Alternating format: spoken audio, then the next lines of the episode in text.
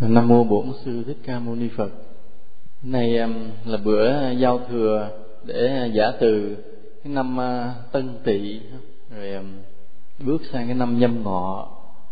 Thì chúng ta cũng vậy, mình cũng hòa vui với cái niềm vui chung của đất nước nên chùa mình cũng thì thầy dùng cái chữ rộn việc đón xuân sợ người ta cười mà thấy buồn cũng hơi ham vui nhưng mà có cái là mình cũng um, cũng phải hơi bận rộn mà đón tết. Nên ở đây á, là khi mà chùa mình tổ chức đón tết á, thì là bởi vì mình vui theo cái vui của mọi người. Thì khi mà phật tử tới ngày tết cũng hay nghĩ tới chùa chiền rồi lên chùa thăm. Mà nếu trên chùa mình không có cái chuẩn bị thì ờ, mình cũng phụ lòng của mọi người. Nên chính vì cái niềm vui của mọi người mà chùa mình cũng phải bày đặt à, ăn tết là vậy. Cho nên ở đây nói tại sao chùa ham vui? Thì mình trả lời là, là tại mọi người muốn vui thôi. Chứ không nói à, mình ham vui coi kỳ hôm nay là nhân giao thừa cuối năm. Thì thầy nói về đề tài cái đề tài hôm nay cũng có một chữ một à, là chữ uh, tu tu. Tại um, chữ tu nó nhiều nghĩa quá thì thầy nhớ có một lần cái lần thầy hồi thì còn ở với hòa thượng hòa thượng thanh từ. Hôm lần hòa thượng trên núi về. Thì lúc tối vậy đó, hòa thượng nằm đưa võng cốc thì thầy với quý thầy lúc đó còn ít người lắm, cũng ngồi quanh hòa thượng vậy. Cái chợt hòa thượng hỏi, tu là gì? Cái chúng lúc đó ai cũng lớn nhớ. Lớn nhớ hòa thượng cười. Hòa thượng nói ngày nói lanh chanh vậy tới chừng hỏi, không biết đường trả lời. Mà hình như là hòa thượng nói thầy chứ không phải nói ai hết. thấy như thầy có vẻ lanh lợi đó. Mình tới chừng hỏi với tu cái lúc nó ngớ người ra mình không biết là phải trả lời sao cho chính xác nhất. Tại vì nếu mình trả lời theo thiền nữ thì thấy không thực tế. À, có vẻ lúc đó nó là một cảnh giới cũng cái chẳng khác. Mà nói tu ở mức độ thấp lại thì thấy như mình thấp quá. Lúc đó, trong giây phút đó cái đứng lớn hơn. Ê, hòa thượng là giảng hòa thượng giảng chứ tu là rất là căn bản rất là thấp. Cái lần đó thì mới nhớ. Thì bây giờ cũng vậy cũng à, nhân cái dịp mà ngày giao thừa thì chúng ta cũng nhớ lại cái việc tu mình trong suốt một năm qua. Cho nên thầy giảng cái chữ tu mới phát hiện ra rằng chữ tu nó nhiều nghĩa mà nó nhiều giai đoạn lắm. Cho nên hôm nay mình nói cho vui như vậy. Cái chữ tu trong chữ nho á, đầu tiên nó có nghĩa là sửa sửa tu là sửa chữa đó. Nên ví dụ mình đem chiếc xe vào gara mà sửa thì nó nói là gì? Là tiểu tu hay trung tu hay đại tu không? Nó sửa ít thì gọi là tiểu tu. Sửa vừa vừa trung tu mà sửa toàn bộ thay dàn đồng máy móc được hết thì gọi là đại tu. Um, ví dụ như là một cái chiếc máy mà cần phải um, phải bảo trì lúc nào cũng theo dõi thì nó gọi là chữ gì? Duy tu. Duy tu bảo dưỡng máy móc. Đó là cái cái nghĩa cái chữ tu là đầu tiên cái chữ tu nó không phải dùng để cho mình đi tu hành đâu cái tu nguyên nghĩa của nó là dành cho người ta sửa chữa cái thiết bị máy móc nhà cửa gì đó. Rồi từ từ cái sao biến vô việc cái tu hành hơi lạ. Rồi có cái chữ, có những chữ như là chữ chuyên tu. Chuyên tu là gì? Chuyên tu này thầy muốn nói trong đạo nha. Trong đạo cái nghĩa chuyên tu khác. Mà ở ngoài đời chữ chuyên tu nghĩa là gì? Có nghĩa là một loại hình đào tạo đi học cho những người đã làm việc.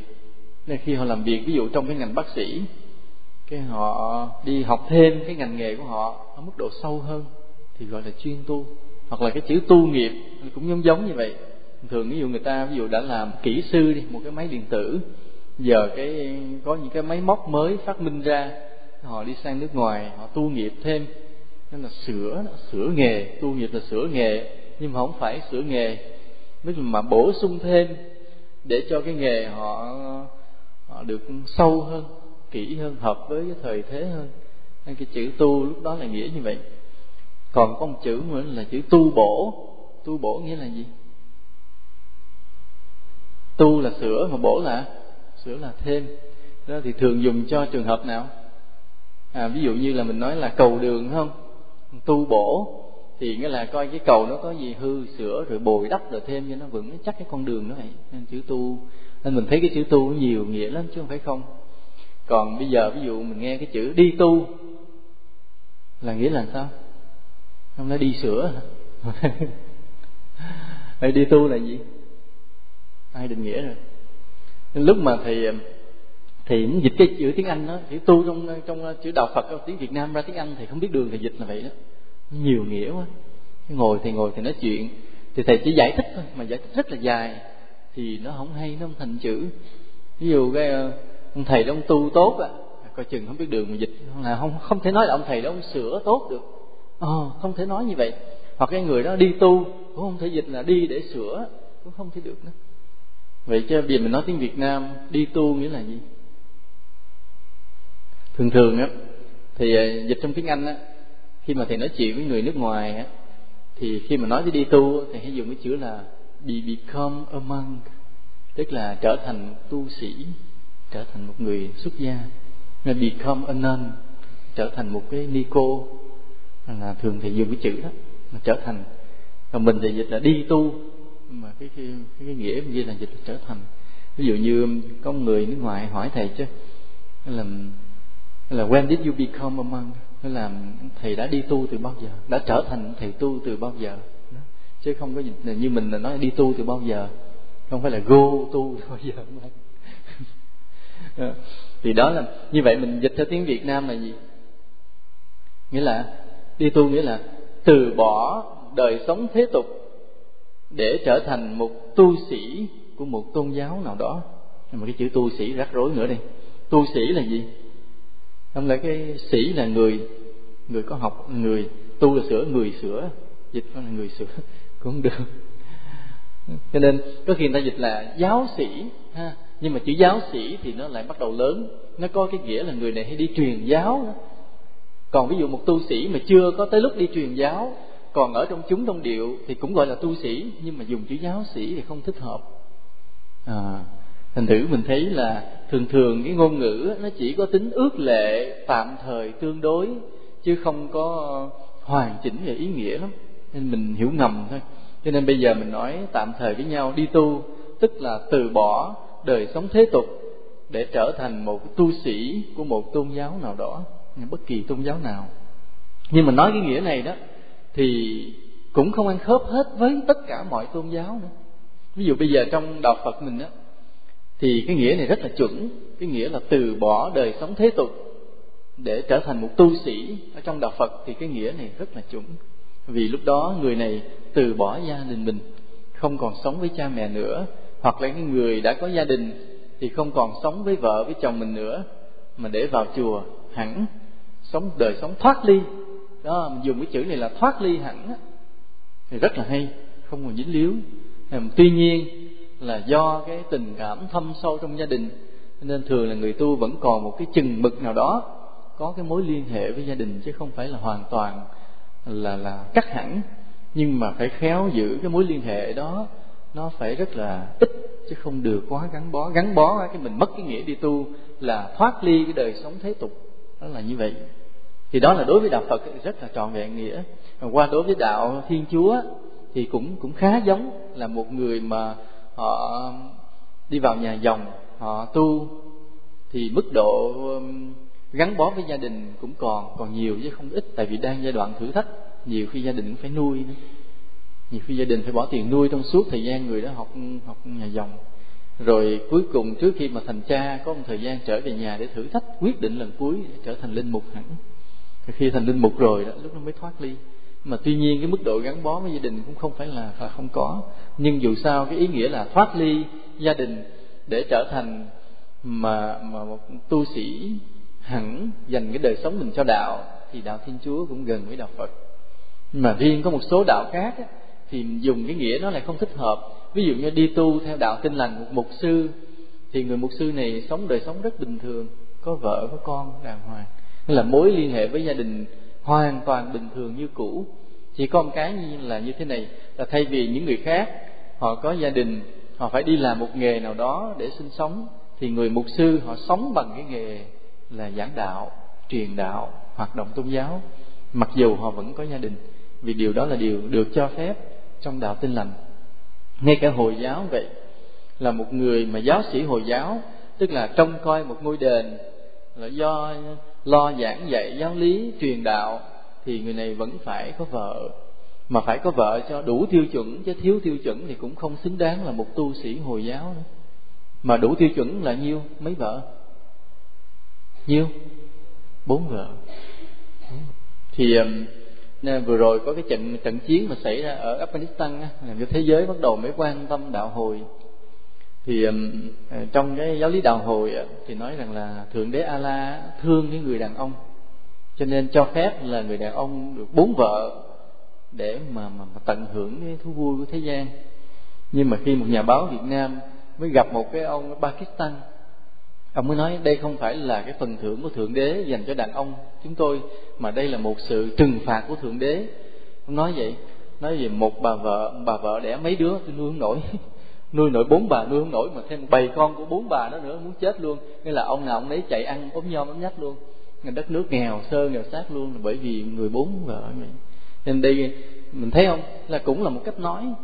Toàn không có thượng đế, không hề lên tiếng, không hề có thượng đế lên tiếng toàn là con người lên tiếng.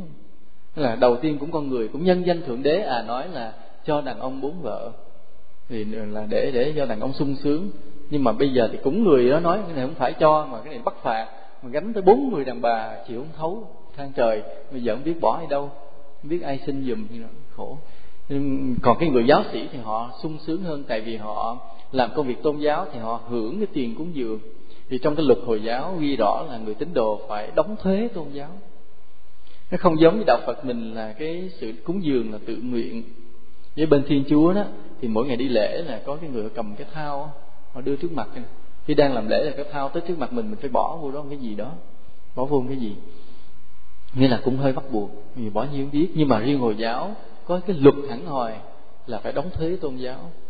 Ngoài đóng thuế quốc gia, phải đóng thuế đạo cho nên người tu sĩ họ sống họ nuôi bốn bà vợ ông giáo sĩ đó ông sống sung sướng.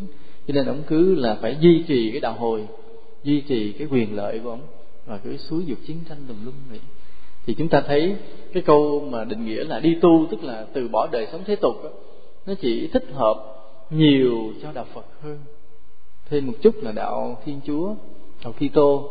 Còn qua một số đạo khác rồi thì bắt đầu nó không không còn thích hợp nữa nên mình nói cái chữ đi tu với mỗi nơi hiểu mỗi nghĩa khác nhau là vậy. Rồi thậm chí là à, ngay trong đạo Phật mà của của Nhật Bản cũng vậy là cũng cho phép là người tu lấy vợ nữa. Mà không phải cho phép này, bắt. Vì từ thời Minh Trị Thiên Hoàng á, không biết ông đó, ông cải cách cái gì kỳ khôi.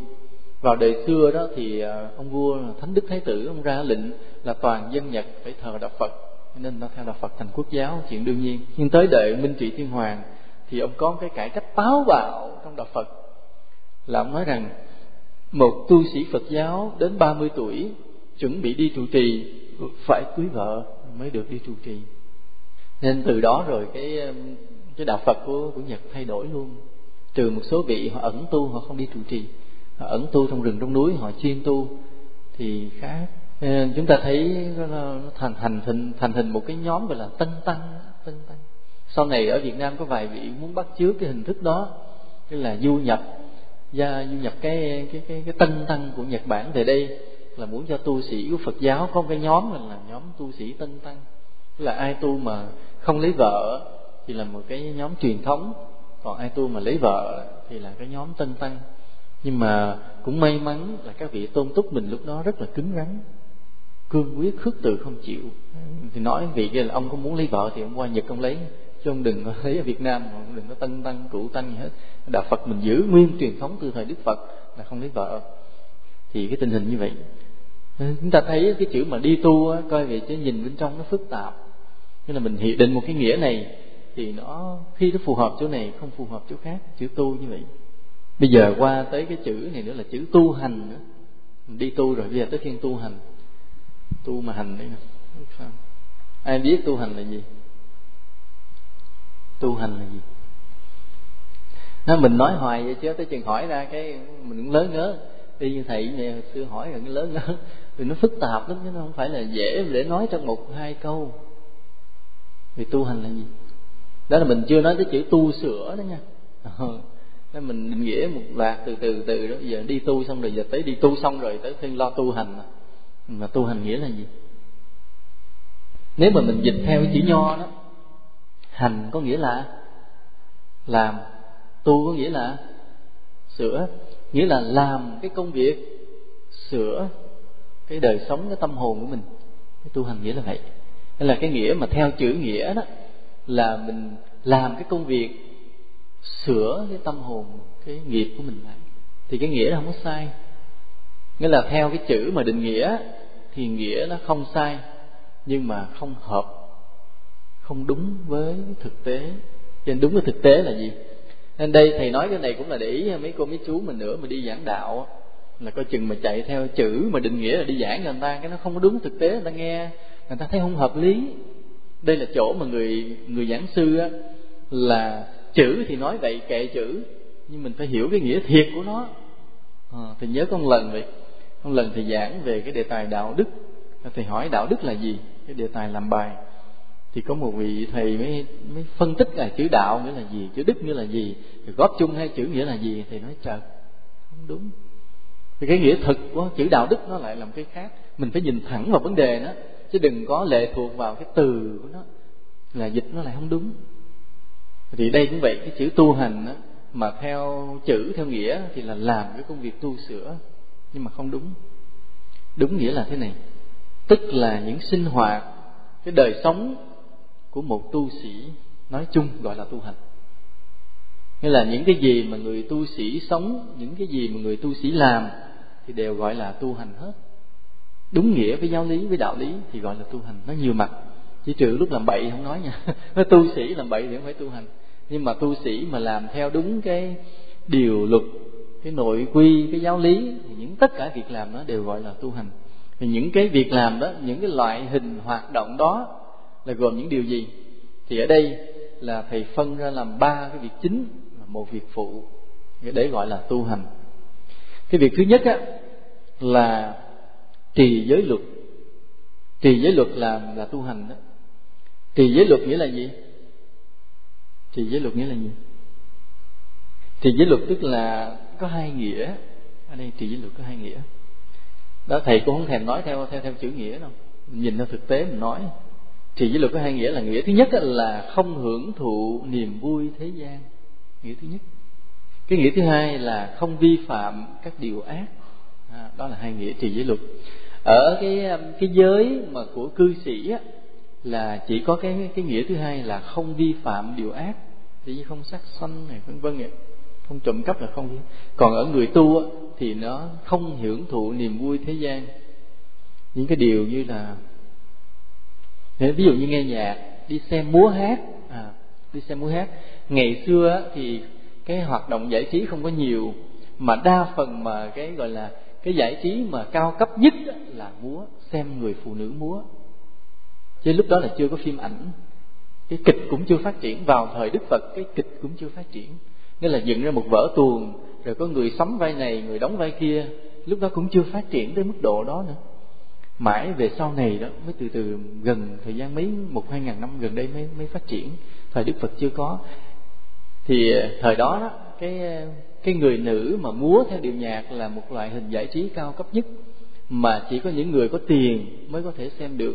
Tại vì đâu có phim là đi chiếu tùm lum là chỉ có vũ công những người phụ nữ chuyên nghiệp họ được đào tạo rèn luyện. Họ múa cho vua xem à, cho quan tướng xem cho những nhà rất giàu xem. Còn nếu múa công cộng thì phải nhiều người hùng tiền lại giống như bây giờ gọi là mua vé để xem. Và mình biết á mình xem người nữ mà múa như vậy đó có động tâm không? Động không? Động. Như hôm trước cái kỳ lễ thánh thành mình có cái cô nào có múa thượng nhớ không? Nhớ không? Rồi thấy sao? Mấy chú thấy cảm giác người ta nói thì nghe. Còn mấy cô? Um, hôm đó lúc đó thầy ngồi bên góc kia thì coi thì cũng mặc cái đồ thượng. Cái đồ thượng thì nó cũng phải hơi chặt hơi bó một chút. Thì có múa thì thầy đánh giá đó cái điệu nhạc hay. Nhưng mà họ không mở lớn mà thầy nghe thoáng thoáng hình như bài nhạc tình. Mà cái cô đó có múa thì phải nói về nghệ thuật thì rất là hay. Thầy hỏi ra thì cổ là dạy về múa múa rất là hay. Thì cái bài múa thì chỉ là một người thiếu nữ ở miền sơn cước, mặc cái xà rông múa với ánh trăng trong rừng. Đề tài thì cũng cũng cũng nhẹ nhàng thôi, cũng lãng mạn nhẹ nhàng chứ không có gì. Tuy nhiên, mình nhìn hình ảnh người nữ mà uốn éo luôn luôn nó gợi tình và gợi dục, luôn luôn như vậy. Đó là lý do mà ngày xưa phật không cho vậy. Không cho xem múa, xem hát. Vì cái hát cũng là hát nhạc tình, mà múa là cái trình diễn cơ thể người phụ nữ không cách nào tránh được thì nhìn luôn luôn nhìn họ uốn éo uốn éo. Mà mấy người vũ công á, họ ăn mặc không thế nào hoàn toàn nghiêm túc kín đáo. Nên vào cái thời đó thì người cư sĩ á, hưởng thụ niềm vui đó được nhưng người tu không được. Nó là như vậy. Nên có nhiều cái vậy ví dụ vấn đề ăn uống thì người tu cũng không được ăn nhiều. Mình người tu, người tu phải không được ăn phi thời ví dụ vậy ví dụ không muốn hưởng vậy nhưng mà bị vì chùa ăn chay trên núi lao động cho nên thầy hơi thoải mái. Vì thì nghĩ ăn chay cũng không gì gọi là hưởng thụ mà phải giữ sức khỏe. Thế còn người đời thì họ được ăn uống nhiều hơn vân vân. Và nhiều cái chuyện khác nữa. Nhiều chuyện khác nữa đại khái thì mình nói hiểu ngầm thôi ha. Để thầy khỏi nói rằng lưng hiểu ngầm thôi. À, và không vi phạm điều ác thì cái người nào mà trì giới luật như vậy đó là một trong những điều gọi là tu hành. Điều thứ hai nữa là tụng kinh cầu nguyện. Tụng kinh cầu nguyện nghĩa là hầu hết tôn giáo nào cũng phải có cái nghi thức này, cái hoạt động này, thì cái hoạt động này cũng gọi là tu hành. Khi mình thấy mấy người quỳ trước bàn thờ phật, lạy phật, sám hối, tụng kinh gì đó, thì mình cũng gọi người đó là người người đang tu hành. Mà tôn giáo nào cũng vậy. Cũng khi mà họ họ cầu nguyện thì cũng gọi là tu hành. Nhưng như vậy là giữa cái cầu nguyện cái nghi thức mà bất cứ tôn giáo nào cũng có là quỳ trước bàn thờ để tụng kinh cầu nguyện lễ bái. Nó giống nhau ở điều nào? Giống nhau ở cái nghĩa nào? Ý nghĩa nào? Tất cả tôn giáo nào vậy không có cái đó là không là tôn giáo, mà cũng thiếu cái ý nghĩa tu hành. Đều có quỳ trước bàn thờ hết, làm cái nghi thức gì lễ này tất cả tôn giáo vậy. Vậy cái điểm chung là gì?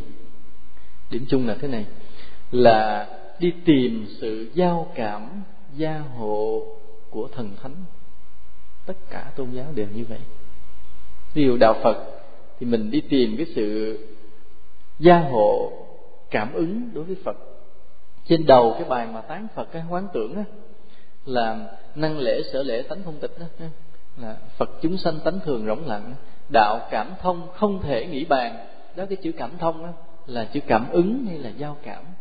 Tức là để ngay cái giờ phút mà mình quỳ trước bàn phật như vậy, mình lễ lại như vậy, mình tìm được một cái sự tương giao, cái sự cảm ứng, sự chứng minh, cái sự quan sát, cái sự gia hộ của chư phật, chư bồ tát đối với mình. Trong đạo phật như vậy, và đây là một điều rất thiêng liêng, không thể thiếu. Nên người tu mà không có những giờ phút à, quỳ trước bàn phật để lạy phật hướng về phật với tâm chân thành tha thiết, thì mình không có cái sự giao cảm với phật, tự mình quay lưng với phật. Thì công đức mình giảm dần, thì trong đời sống mình sẽ làm nhiều việc sai dần dần mà không hay. Tại vì lúc đó cái tâm mình và tâm phật không có tương ưng. Còn khi mà mình thiết tha, mình lạy phật, thì tự nhiên trong tâm mình với tâm phật tương ưng, thì những cái tính chất của phật nó rớt vào trong lòng mình dần dần dần rồi những đạo khác cũng vậy. Ờ, đều quỳ trước cái thần linh của họ họ cũng đi tìm cái sự giao cảm như vậy, cũng gia hộ như vậy. Cho nên cái nghi thức mà gọi là tín ngưỡng không thể thiếu được đối với bất cứ tôn giáo nào là chính là phủ phục trước bệ thờ của một vị thần thánh nào đó mà mình tin tưởng để tìm sự giao cảm. Đó là điều không thiếu. Mà đôi khi người ta có một cái vai trò trung gian là nhờ người tu sĩ có đạo đức để làm cái trung gian kết nối giữa con người với thần thánh. À, ví dụ như là người phật tử à, muốn làm lễ cầu an cầu siêu thì thay vì đích thân họ quỳ trước bàn phật để cầu nguyện như vậy thì họ lại nhờ cái trung gian là quý thầy quý cô. Tại vì nghĩ rằng quý thầy quý cô à, tu hành chân chính có đức độ cái lời cầu nguyện sẽ được là ở trên chư Phật chứng giám hơn. Cho nên đến dân cái lễ nào đó nhờ quý thầy quý cô cầu nguyện dùm đó là có trường hợp như vậy. Và ở đạo khác cũng như vậy. Là nên cái người mà tu sĩ là ngoài cái việc là hoàn thiện bản thân mình gọi là tu hành đó, hoàn thiện bản thân mình theo đạo lý là còn một vai trò rất quan trọng đó là làm trung gian giữa thần thánh và tín đồ. Đó là một cái thiên chức. Nên ở đây, có nhiều khi chúng ta không hiểu hết cái vai trò của người tu sĩ. Mình hiểu con cái nên mình đã sai lầm. Hiểu con cái là sao? Tức là có người á, hiểu là tu sĩ, tức là lo tu thôi, mà quên mất cái vai trò mình phải là người đứng làm trung gian giữa phật và phật tử nên cái người này tối ngày lo tu bỏ mặt phật giáo tới đâu tới bỏ mặt người phật tử tín đồ khắp nơi lang thang ra sao à, có tăng trưởng được đạo tâm à, đời sống của họ có tốt đẹp hơn được hay không họ có làm được nhiều công đức hay không lại không quan tâm. Bởi vì chỉ hiểu có một mặt là tu sĩ tức là người tu lo hoàn thiện sửa bản thân mình. Rồi cũng trường hợp có người lại là hiểu cái nghĩa thứ hai chỉ có nghĩa thứ hai tức là người tu sĩ là người đứng làm trung gian giữa phật, giữa thần thánh và tín đồ. Mà quên mất cái nghĩa thứ nhất là phải tu. Phải tu. Thì đó là ai? Người nào? Là ai? Thầy thiên hòa. Ai? Ai chỉ hiểu nghĩa thứ hai mà không hiểu nghĩa thứ nhất? Đúng rồi, đó. Nói đó. Là thầy cúng. Tức là tối ngày chỉ đi lãnh đám, tụng đám mà quên cái vai trò mình phải tu sửa nội tâm mình. Mình mới có đức độ. Mà có đức độ mình mới đứng làm trung gian được giữa thần thánh và con người. Nên ở đây là mình phải hiểu hai nghĩa như vậy. Hiểu hai nghĩa là nghĩa thứ nhất là mình phải hoàn thiện bản thân mình cho có đức độ. Và nghĩa thứ hai cái này nghĩa thứ hai này cực. Cái nghĩa thứ nhất nó cũng rất là cực. Cực nhưng mà coi vậy cho nó, nó đỡ nhọc mà nghĩa thứ hai là đứng làm trung gian giữa thần thánh và con người nghĩa nó cực. Cực làm sao? Sao cực? Vì luôn luôn là phải đáp ứng đến cái tâm tình nhu cầu của phật tử của tín đồ. Ví dụ như ờ, một giảng sư thì phải đi giảng. Đó, tức là mình đem cái lời của phật mình triển khai giải thích tỉ mỉ lại cho người phật tử hiểu. Đó cũng là đứng trung gian. Hoặc là khi mình phải đi cúng một cái đám tang một cái lễ gì đó cho phật tử đó thì cũng là làm cái nghi lễ về về cầu nguyện cho phật tử cũng là trung gian. Thì cái đó tốn công tốn sức cực lắm dễ. Còn nếu mình chỉ tu bản thân không á là nó cực trong nội tâm mình nó có cái vất vả có cái khó khăn. Nói cực của cái tu nội tâm là chỉ là cái khó khăn thôi. Chiến đấu với nội tâm mình vất vả. Nhưng mà để mà tốn sức đó, thì là cái vai cái ý nghĩa thứ hai làm vai trò trung gian giữa thần thánh và con người, vai trò nó cực lắm, tốn công tốn sức, mà lại không khó lắm. À, đi giảng thì chứ không khó, đi cầu nguyện tụng kinh gì không khó, mà chiến đấu với những cái tham sân si, ích kỷ, mạng nghi, đố kỵ, hơn thua chính trong tâm mình mới là khó.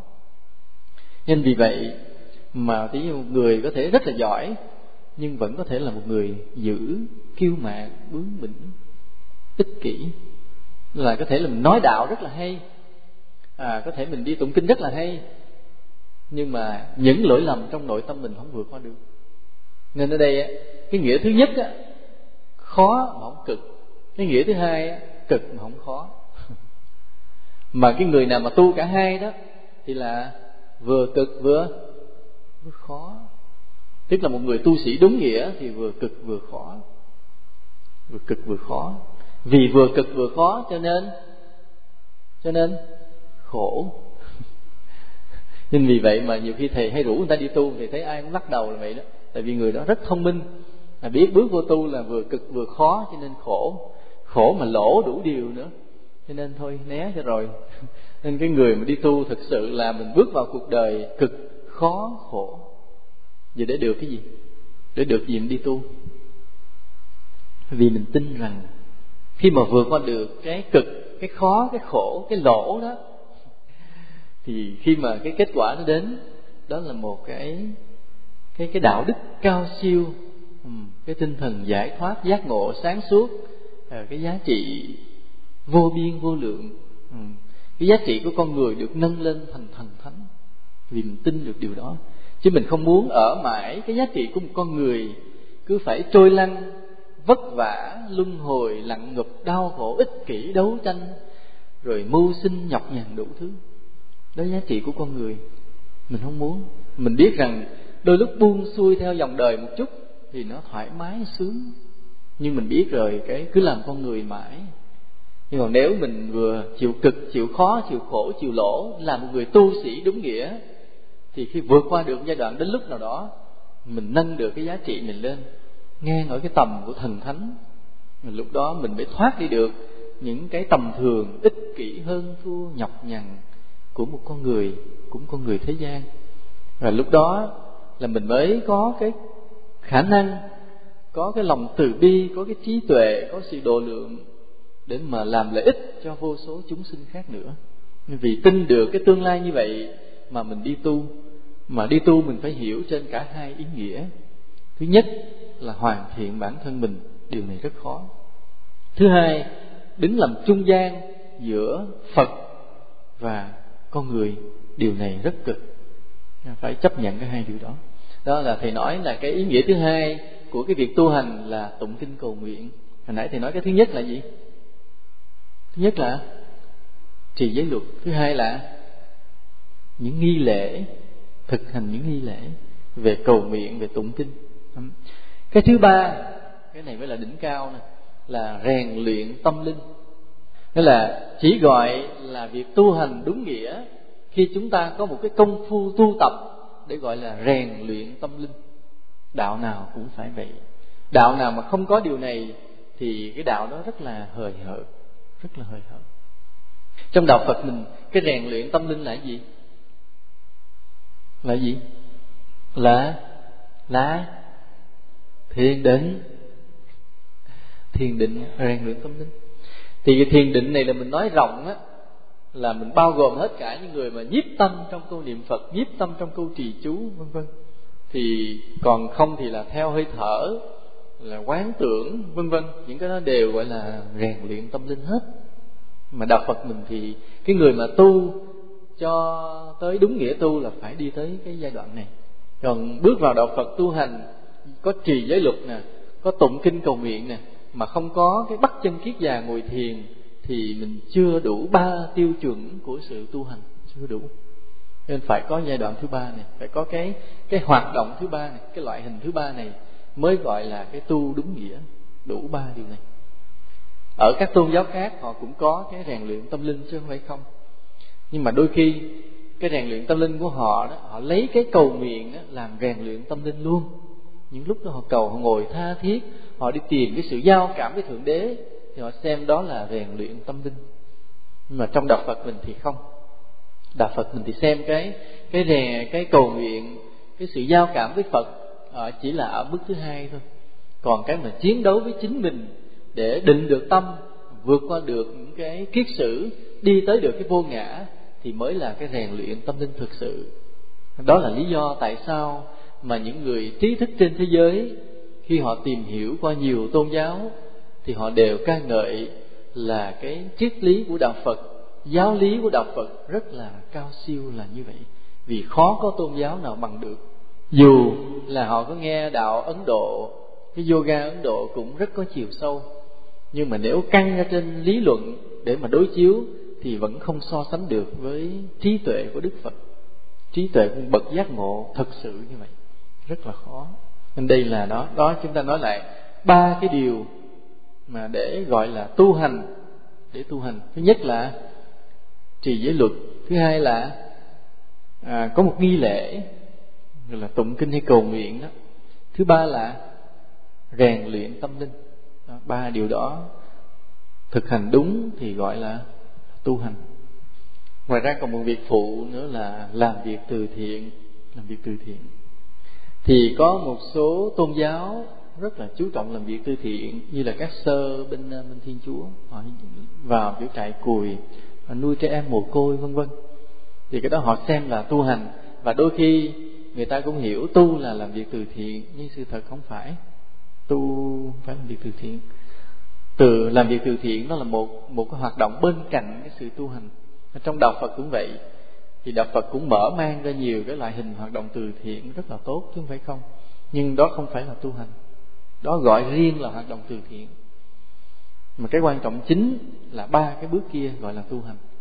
Bên cạnh đó ba bước kia mình làm tốt làm thêm một việc nữa là là việc làm từ thiện.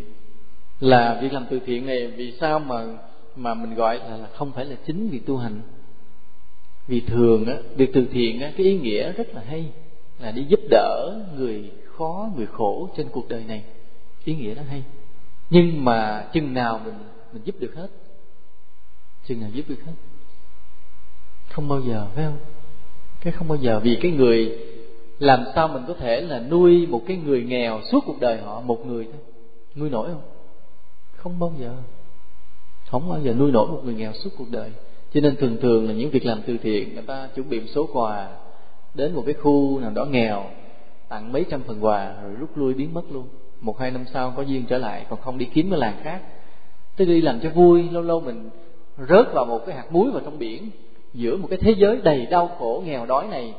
Vì mình có móc móc được chút tiền, thả vào vài trăm cái hộ nghèo, vài ký gạo nào đó, vài mảnh quần áo rồi đi chỗ khác. Cũng không tới đâu. Nhưng mà không làm thì không nở chứ nó không phải là cái để giải quyết được cái tận gốc đau khổ của con người. Nếu mà cái việc làm từ thiện đó mà giải quyết được tận gốc đau khổ con người, thì ngày xưa đức phật đã chủ trương một đạo phật đi làm từ thiện. Nhưng vì cái việc mà đó, nó chỉ là một phương tiện tạm, phật gọi là bố thí, nó không bao giờ giải quyết được tận gốc đau khổ. Thì cái gì mới giải quyết được tận gốc đau khổ? Cái gì? Thứ nhất là phải biết giáo hóa để cho chính cái người đó họ biết làm phước thì họ mới hết khổ. Chứ còn cho họ tiền, cho họ bạc, họ không có phước, họ chỉ ăn rồi hết, rồi lại khổ tiếp. Mà mình không thể duy trì được suốt đời, bảo vệ họ suốt đời được. Nên ở đây, cái mời gọi là cứu giúp chúng sinh thật sự phải là cái giáo hóa. Bố thí là phụ, mà chính cái giáo hóa làm cho người ta biết đạo đức nhân quả, người ta biết làm phước á, mới là cái gốc mà cao hơn nữa là người ta phải biết tu hành đúng nghĩa theo ba cái bước này.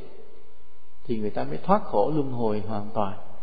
Nên vì vậy trong đạo phật việc làm từ thiện không được xem là việc tu hành chính chỉ là một việc phụ mà thôi. Mà chính cái thứ hai cái giáo hóa đó, gọi là đứng làm trung gian giữa phật với chúng sinh đó mới là cái việc làm chính mới là việc làm phước chính giúp cho chúng sinh có đạo lý để họ sống cho tốt mới là cái hay. Vài bữa nữa ờ, trong những ngày tết, mỗi đêm thầy đều có giảng, thì thầy sẽ giảng về cái chữ làm phước lại để mình hiểu. Hiểu làm phước như thế nào, nó mới có chiều sâu, nó đúng nghĩa. Hôm nay giao thừa thì không có nói thì đó, thầy nói chữ tu thôi. Đó như vậy khi mà nói tới tu hành, có nghĩa là một, sống cái đời tu sĩ, nó gồm có ba cái loại hình hoạt động chính và một cái loại hình hoạt động phụ. Ba loại hình chính là trì giới luật nghi lễ và rèn luyện tâm linh loại hình hoạt động phụ là làm việc từ thiện. Đó. Bây giờ bắt đầu mình mới nói tới cái chữ tu đúng nghĩa là chữ sửa đó. Chữ sửa. Bắt đầu khi mình vào chùa mình tu à, vào chùa mình tu hành thì như vậy khi mà cạo cái tóc xong thì lúc đó mình làm gì rồi? Mình thành phật chưa? Chưa mà thành gì? Thành cái gì? Chưa thành gì hết, mới thành người đầu trọc lóc à? Chưa gì chưa nghĩa là nghĩa là giây phút trước, mình còn tóc, giây phút sau mình hết tóc, thì mới là một người bị cạo tóc. Chưa có chút xíu gì, không có gì thay đổi trên giữa cái sát na trước, sát na sau, không có gì thay đổi. Và cái giá trị nằm ở đâu? Giá trị nằm ở đâu? Nằm ở cái chỗ mà mình tu sửa nội tâm mình dài ngày dài tháng giá trị nằm chỗ đó. Chứ không phải giá trị cạo cái tóc. Nhưng mà khổ nổi khi mình vừa cạo cái tóc cái người ta thấy mình sao? Thấy là mình là một người rất rất đáng kính phải không? Vì mình đã mang cái hình tướng của một người tu sĩ. À, vì mình đã từ bỏ được gia đình của mình nên thấy một người rất đáng kính. Nhưng mà trong thực tế thì mình có đáng kính ngay lúc đó không? Có không? Chưa khổ vậy, chưa? Nghĩa là những cái tập khí, nghĩa là ngày hôm qua là mình mới dành ăn, mới còn nóng hổi thì ngày hôm nay một lát coi chừng cạo đầu xong chạy xuống dành ăn tiếp người ta, nó chưa hết chuyện. Ngày hôm qua mình mới hung dữ hôm nay cạo đầu xong một lát xuống mình gặp ai mình gây lộn vợ chưa hết chuyện. Nếu mình không biết tu sửa, nên cái giá trị của một cái người tu sĩ, người xuất gia là cái giá trị về lâu về dài mà sửa được từng chút từng chút trong nội tâm của mình. Đó mới là cái giá trị. Nên cái giá trị này, nó không đánh giá trên cái giờ phút mình cạo tóc mà đánh giá trên năm, mười năm sau mình có tiến bộ được hay không, về cái sửa hay không. Chỗ này mới gọi là tu đúng nghĩa là sửa đó. giờ phút này thì cái chữ tu đó mới bắt đầu có ý nghĩa là đúng là sửa. Chứ còn nãy giờ mà thầy nói đủ chữ chữ tu của trơn không? Thì toàn là cái tu nghĩa gì đâu không vòng vòng vòng nhưng mà bây giờ tới lúc mà mình bước vào đời sống tu sĩ thì chữ tu này là sửa đúng nghĩa đó. Thì việc sửa là sửa là gì? Sửa là sửa là gì? Không phải sửa anh xua đâu. Mà là sửa những điều sai trong ba nghiệp của mình. Ba nghiệp nghĩa là thân khẩu ý có nghĩa là hành vi lời nói và ý nghĩ của mình. À, sửa ba nghiệp đó. Nhưng mà trong ba cái hành vi lời nói và ý nghĩ, thì cái nào là gốc? Ý nghĩ là gốc, phải không? Ý có bậy thì lời nói mới bậy, mà việc làm mới bậy. Cho nên cái cái sửa gốc là sửa cái tâm trước. Nên bây giờ mình nói là sửa tâm trước. Hiểu tâm đúng rồi, cái việc làm đúng, lời nói đúng, không lo. Cái sửa tâm, mà sửa tâm dễ hay khó. Khó. Vì sao vậy? Vì sao? Bởi vì nó không hình, không tướng chứ nếu mà nó giống như cái máy mà d 22 của tánh chiêu á, thì dễ. Hư bạc là thay bạc, thấy không? Hư bít tông thay bít tông. Hư bét thì đem xuống chỉnh bét. Nó rõ, có hình có tướng. Mà hãy cần nó méo lấy búa đập cầm lấy cây nện, bẻ, không những đường hết trơn á. Nhưng mà khổ là nó không có đường. Vì lấy búa mình biết quánh ai không? Mình không biết không lẽ đem cầm đầu mình gõ bóp bóp cái đầu. Thì dù có nứt sọ cũng không sửa được cái sai trọng. Cho nên đây là một cái điều khó nghĩa là mà lấy cái gì để sửa cái vô hình đó? Cái ý mình cái tâm mình nó vô hình mà nó đang sai trọng vì mình lấy gì để sửa nó đà hòm nó rắc rối nữa. Đó, mình lấy cái gì? Mình không thể nào mà thò tay trống quấy dặn sửa bẻ gì trống được hết trơn á. Cũng không thò kim châm cứu gì để mà mình nhích sửa lại. Ngay cả thiện giác có dạy bấm bấm việc đầu mũi đầu cũng chưa thua. Hết số mũi rồi vậy thôi chứ cũng không sửa được cái cái tâm ích kỷ tham lam bướng bỉnh hung dữ của mình vậy lấy cái gì sửa ông tâm? Ừ? lấy gì? Lấy cái cái tâm để sửa cái cái tâm. Đúng không? Đúng không? Nghe thì hỏi sợ chặt cái cười cười nhưng trả lời. Hỏi lại là lấy tâm để sửa tâm. Đúng không? Chứ còn lấy gì giờ? Thấy không? Phải lấy tâm để sửa tâm. Đó, lấy tâm để sửa tâm chỗ này mới rắc rối nữa này. Đó. hồi nãy cái tâm ở đâu là vô hình mình đã thấy khó ha. Giờ lấy tâm để sửa tâm. Vì lấy tâm nào sửa tâm nào, cái nào nó cũng vô hình hết. Nó khổ rắc rối nữa. Thì bây giờ ai mà lấy tâm sửa tâm bằng cách nào nói được thì thì khen hay, lát thầy cho ăn hai dĩa mứt. Phần người đó hai dĩa mứt, không ai được đụng tới. Làm sao mà lấy tâm sửa tâm được khen hay? Lấy tâm sửa tâm là làm sao? Thôi thôi thôi, được. Nhà đó thôi o là siêu đẳng rồi thì sợ. O mà nó hiểu được cái đó thời dông bão mưa đầy ngập suối rừng hết trơn rồi tươi mát thêm cây hết. Bão tố nổi lên thì lấy tâm sửa tâm. Nghĩa là thôi bây giờ mình nói thế này là mình lấy cái tâm thiện nhờ nó để kiềm chế cái tâm ác. Đó mình tạm thời nói vậy. Đó, nghĩa là lấy cái tâm thiện để kiềm chế cái tâm ác. Mà tâm thiện nó đâu ra?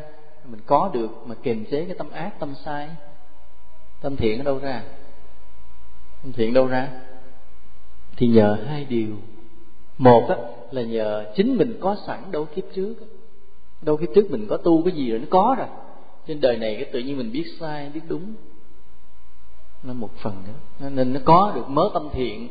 Nhờ đó khi mà cái tâm xấu tâm ác nổi lên mình dùng cái tâm thiện mình hóa giải đó mình phê bình mình chỉ trích mình bỏ mình sửa nó cái thứ hai nữa, để có cái tâm thiện nữa là nhờ nhờ cái đạo lý từ bên ngoài đến, nhờ đạo lý của phật mình học, của thầy mình dạy, của trong kinh điển, trong băng giảng, trong sách, trong vở, vân vân. Là mình lấy được cái điều thiện từ ở nơi bên ngoài. Mà cái thứ hai này quan trọng không? Cực kỳ quan trọng. Cực kỳ quan trọng. Vì sao vậy? Bởi vì cái thiện thứ nhất là cái mà mình có sẵn á là không biết ít hay nhiều. Ví dụ cái người mà có nhiều á, thì tự họ có đường họ đi, không cần không cần ai dạy. Ví dụ có học bên ngoài học thêm chút thôi, bên trong họ tràn đầy tuôn ào ào hết, bởi vì đời trước họ tu gì rồi, nó tràn đầy hết. Còn đa phần chúng ta không được như vậy, thì chính cái mà học được bên ngoài mới là quan trọng. Là cái mà mình quy y phật, mình theo làm đệ tử phật mình theo làm đệ tử pháp, theo làm đệ tử tăng, để mình được cái thiện tâm, mình nhận được cái thiện từ bên ngoài, đem vào trong tâm mình. Đó là điều cực kỳ quan trọng. Nếu không có cái cái thiện từ bên ngoài, thì cái thiện bên trong mình có sẵn rất là ít, không đủ để phát huy cho tới cái vô lượng vô biên. Đó là lý do mà chúng ta nói rằng chúng ta mang ơn phật, không cách nào trả được là vậy đó. Bởi vì phật cái giáo lý phật ở bên ngoài chúng ta, ngoài tâm, nhờ đó đem vào trong tâm chúng ta, mà làm cho chúng ta có cái đường đi, có cái lý tưởng, có một đời sống thánh thiện là vô giá không tính kể được. Chính vì cái quý giá, vô lượng, vô biên của đức phật mà chúng ta học được, thì cái ơn của phật là đối với chúng ta cũng là là không thể nào mà đền đáp được như vậy. Không thể nào đền đáp được. Mà gần nhất là thay mặt phật là ai? Là thầy của mình, là những vị thầy của mình đem cái lời phật dạy để dạy cho mình, thì cái ơn đó cũng không có dùng cái vật chất nào đền trả được, không bao giờ trả được. Trên có một lần mà thầy rầy chú nào ạ thì nói vậy nè thì nói bây giờ tụi con mà có bới cơm hầu nước cho thầy cũng không đền trả được đâu. Bởi vì sao? Bởi vì cái giáo lý giáo lý của phật mà thầy thay mặt phật thì truyền lại cũng không đền trả được. Cho nên chỉ có cái là cái lòng thương quý giữa thầy trò, rồi sau này nghe lời thầy mà lo cho chúng sinh, cái đó mới tạm thời đền trả được cho thầy. Chứ còn mà nói mà hầu thầy suốt đời cũng không đền trả được, mà thầy cũng không đòi hầu suốt đời. Nhiều đây người mà hầu thầy chắc thầy chết đi. Rồi thầy nhớ có một lần, có một cái cuốn phim nào đó, phim hài, có cái ông đó thích vuốt mèo lắm, mà cái người mà hầu của ông lúc nào phải dự phải nuôi sẵn cái chuồng mèo. Tại sao ông ngồi ông có vuốt? Vuốt lát con mèo nó chết ông đưa ông kêu lấy mèo khác cho ông vuốt. Thì đây vậy tới nhiêu đây người mà hầu thầy thầy chết liền, ba ngày thì chết liền. Nhưng mà không phải chính cái, phải biết rằng cái ân nghĩa từ cái đạo lý là vô tận mà phải đền ơn thầy mình cũng như đền ơn phật bằng cách là sau này mình giáo hóa, lo lại cho những người chưa biết đạo.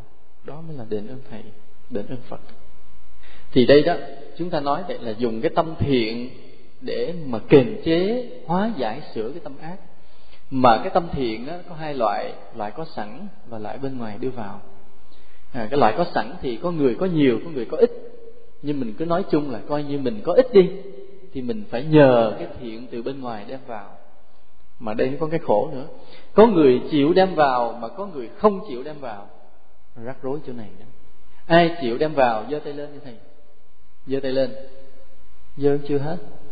Thấy o đâu chịu giơ lên. Đó là cái người chịu. Bây giờ cái người không chịu đem vào, giơ tay lên thì coi. Không lẽ giơ kỳ cho thì biết ai không chịu đem vào. Cái người mà không chịu đem vào á, là cái dấu hiệu nó sao? Tức cái điều thiện từ bên ngoài mà mình không chịu đem vào tâm mình, là người thế nào? Bướng, đúng, gì nữa? Giữ gì nữa? Ích kỷ cố chấp ý nghĩ của mình. Như là sống mà mình cứ cho cái ý mình là đúng thôi, thì đó là người mà không chịu đem điều thiện vào. Mà bên trong mình cái điều thiện nó quá ít. Thì cái người đó là cũng học đạo đó, nhưng mà cái thiện tâm không nhiều. Chính vì thiện tâm không nhiều nên không kiềm chế được cái tâm ác trong lòng mình.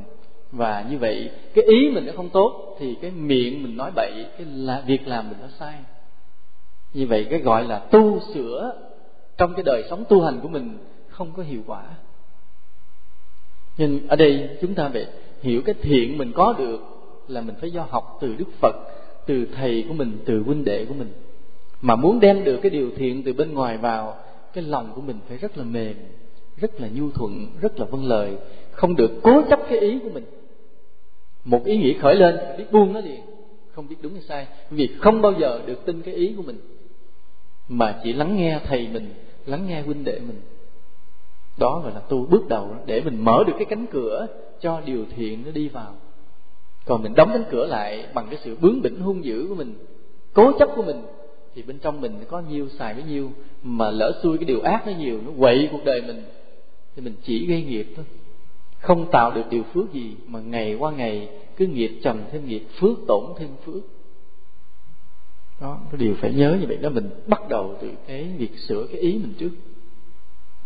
Mà khi mình sửa như vậy đó đó là thầy nói tổng quát. Bây giờ mình đi vào những cái hạnh căn bản chút chút, là từng cái hạnh nhỏ, từng hạnh nhỏ để mình coi có có tiến bộ, có thay đổi được hay không, để được gọi là người tu sĩ đúng nghĩa hay không là qua những một số cái hạnh. Ví dụ như bây giờ mình nói thì nói cái hay giận. Ví dụ mình thấy đụng chuyện mình hay giận, thì phải sửa làm sao cho nó hết giận đi lòng phải bình thản nhẹ nhàng như vậy. Phải tha thứ với thương yêu vậy. Hết giận. Trong đây ai còn hay giận, giơ tay lên thì coi ai còn hay giận không giơ tay lên. Thiệt tình đi, thiệt tình. Thiệt tình giùm thầy. Ai hay khóc thì giơ tay lên. Bởi vì cái đó là mình phải tập cho hết. Ví dụ mình thấy à nhiều khi ai làm gì trái ý, ai nói gì mình câu, ai phê bình chút xíu cái là giận sôi lên liền. Thì biết mình tu còn dở, cái chữ tu mình chưa thực hiện được. Nên chỗ này phải sửa. Sửa làm sao cho không giận nữa. Cái lần sau, mình nghe một cái lời nói mà người ta chỉ trích huynh đệ rầy mình, cái lỗi nào đó ai nói nặng mình điều gì đó, lòng không giận nữa. Đó là việc tu có tiếng. Ở trong đây ai mà nghe nói nặng không giận, giơ tay lên thì coi. Nghe mắng mà không giận, giơ tay lên thì coi tu bao nhiêu năm rồi không ai giơ tay lên hết thì thầy buồn á có không? Có không? Phải ráng phải ráng được điều đó. Ráng tu được điều đó. Giờ ai nói không giận? Mắng mình gì mắng không giận. Cái điều này phải tập rất là căn bản nha. Thì nhớ những cái người đi tu xưa là họ, họ tập cái hạnh này trước. Có nhiều cái hạnh quan trọng hơn nhưng mà nhiều khi người ta chưa biết, nhưng mà người ta coi cái người tu mà giận, nó không đúng nghĩa người tu. Nên lúc nào cũng giữ lòng mình bình thản trước cái đó. Phải làm sao đụng chuyện không giận không hờn.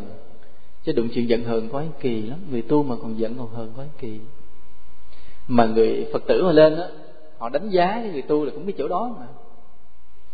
Nhiều mình tốt đâu biết, mình tốt đầy trời đâu biết. Mà tới chừng bị lên, họ vô nhà bếp. Cái bắt đầu họ thấy cái cô này đó vô thấy một cô cô ni này gặp cô ni kia. Nói, ăn uống gì bài hay vậy nè? Cái, cái, cái sưng lên cái bố túi gió hả đó chỉ nhiều đó rồi là xong. Cái chùa đó là là zero điểm trong mắt của người phật tử. Thấy họ biết cái chuyện đúng phải trái tay nhưng mà hai cái nó độ sừng một cái người nạt thì kia bằng cái độ sừng sộ rồi cái sừng sộ lại thì là cái chùa nó mất điểm. Chùa mình có ai hay vậy nói thì nghe. Ai giơ tay lên thành thật đi. Thành thật khai báo trước bình minh cái người nào đụng cái sừng sổ lên. Người nào sừng sổ, thầy biết hết rồi nhưng mà người không dám giơ tay. Đụng nó sừng lên liền. Cái người đó là cái người mà làm mất tính tâm phật tử đối với chùa. Nhiều khi phật tử họ họ thương cái chùa lắm thương chùa. Cái họ lên thì thay vì họ gặp cái người hiền hiền giùm thầy gặp bảo nguyên họ đỡ thầy. Gặp ngay liễu pháp rồi thôi. Xong chuyện không thèm lên chùa nữa. Thầy định hương còn hay giận không? Phải phải ráng. Nên cái mà đánh giá cái người tu á cái giận là cái quan trọng. Nên người tu mình chỉ là phải ráng vượt qua cái giận đó để sống với nhau vui. Thầy đó không có gì hạnh phúc bằng thầy thấy trong chùa mà mọi người vui nhau không ai giận ai. Rồi khi phật tử tới đây vậy. Trong cái không khí mà thương yêu không ai giận hờn cái người phật tử mà đến họ an vui. Lòng họ thấy tới chùa thấy thoải mái họ có cái niềm tin cuộc đời mệt mỏi rồi, họ đến chùa là một cái nơi nơi nghỉ ngơi được. Một nơi mà họ tâm hồn họ thư giãn, họ thanh thản, họ tin tưởng, họ nương tựa được. Rồi sau đó họ trở về với cuộc đời của họ họ vật lộn và đấu tranh. Nhưng họ biết rằng giữa cuộc cuộc đời sóng gió, hận thù, hiểm trá này, thì còn một cái nơi, còn cái nơi, một cái ốc đảo mà khi mà mình chạy về đó được, mình sẽ sống được những cái ngày yên ổn, không có phải lo lắng, phải thủ thế, phải đối phó.